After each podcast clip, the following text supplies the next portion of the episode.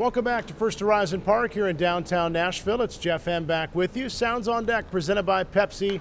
And tonight, game three for the Sounds in Jacksonville. And we are joined by Eduardo Brizuela, Vice President and Special Assistant to the General Manager in Baseball Operations for the Sounds Parent Club Brewers. Eduardo, always good to see you. What do you like to see with your own eyes and conversations that you like to have in person with guys when you come to town? Because you're a well traveled man going to affiliates in other countries and checking on all things Brewers. Yeah, thank you, Jeff. Well, I'm always excited to come here to Nashville.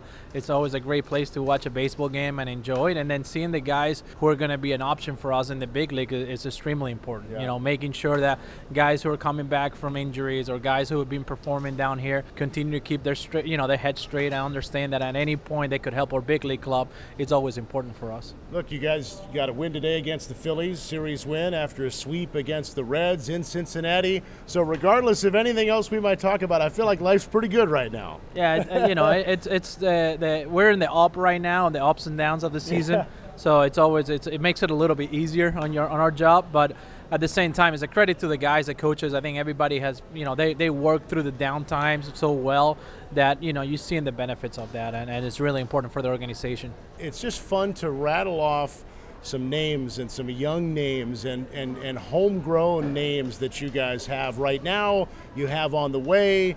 Uh, it, it, feels like the, the, the organization and the depth throughout the system – is that I don't know if it's an all-time high, but it's a it's a very much a high right now. How would you describe it? Yeah, it's a good commodity to have. I think when, when you're making decisions and you look around your organization and you have pieces that could eventually help our big league club and make it better, it's definitely a good, a very comfortable uh, feeling for, for anybody making decisions in baseball operations. But most important, you know, it's where we got into this point and making sure that the players that are coming into the organization, they continue to get better, they continue to perform at the level that was projected, and, and for us, that's extremely important. When you think about some of the names that Sounds fans know very well, whether it's Wiemer, Turang, Monasterio, uh, Rea, just to name a few. What stands out to you about the contributions you guys have gotten this year at the big league level? I mean, when you when you go out and you lose uh, Mitchell early in the season, and you lose somebody like Woodruff, you know, and, and, and honestly, like Corbin Burnes and Freddy Peralta were probably not performing at the level that you would have liked to early on.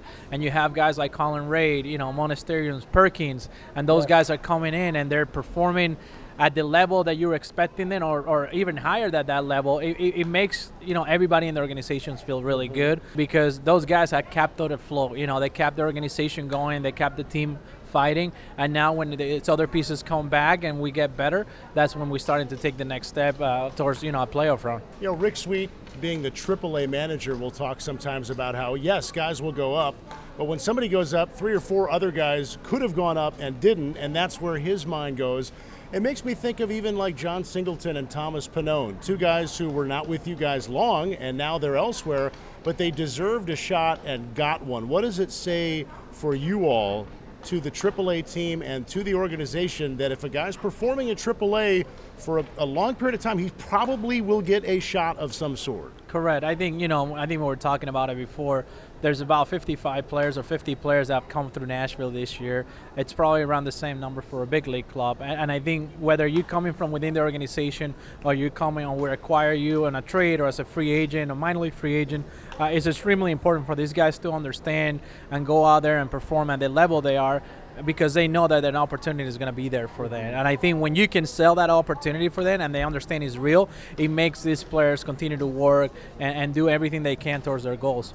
One of the things I wanted to leave time for at the end was to talk about some of the things you've overseen in your time with the Brewers in Latin America and the academy that you guys have in the Dominican Republic because 99% of the people who are going to hear this interview won't go there and won't see that, but it's critically important to you guys internationally to be to be a strong option for young players that you may want to try to sign. Give fans a sense of what you guys have and how much time and resources you put in internationally to try to be appealing to young players. Yeah, just to give you a sense of, of what it's like down there, we have 180 domestic players. So that means 180 players between our four full season clubs, including Nashville and our rookie ball club in Arizona.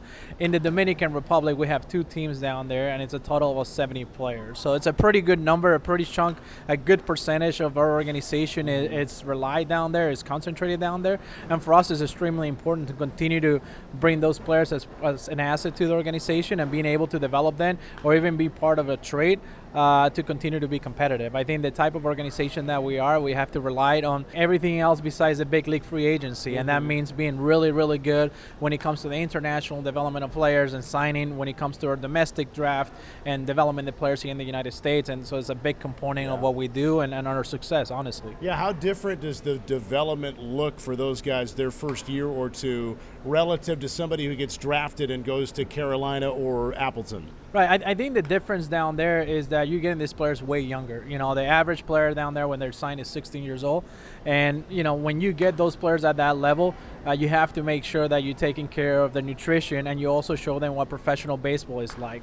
Uh, a lot of the players that come from Latin America, they don't have as much playing time as the players from the United States, especially high school players. So what we're trying to do is to create, you know, repetitions as much as we can and ensure that these guys get as many life experiences as they can within the game and outside the game to ensure that they're prepared when they come to the United States. Great stuff as always. Thank you for your time. Thank you, Jeff. I appreciate it. Eduardo Brizuela from Brewers Baseball Operations. This has been Sounds on Deck presented by Pepsi. Stay tuned. The lineups and first pitch are coming up next.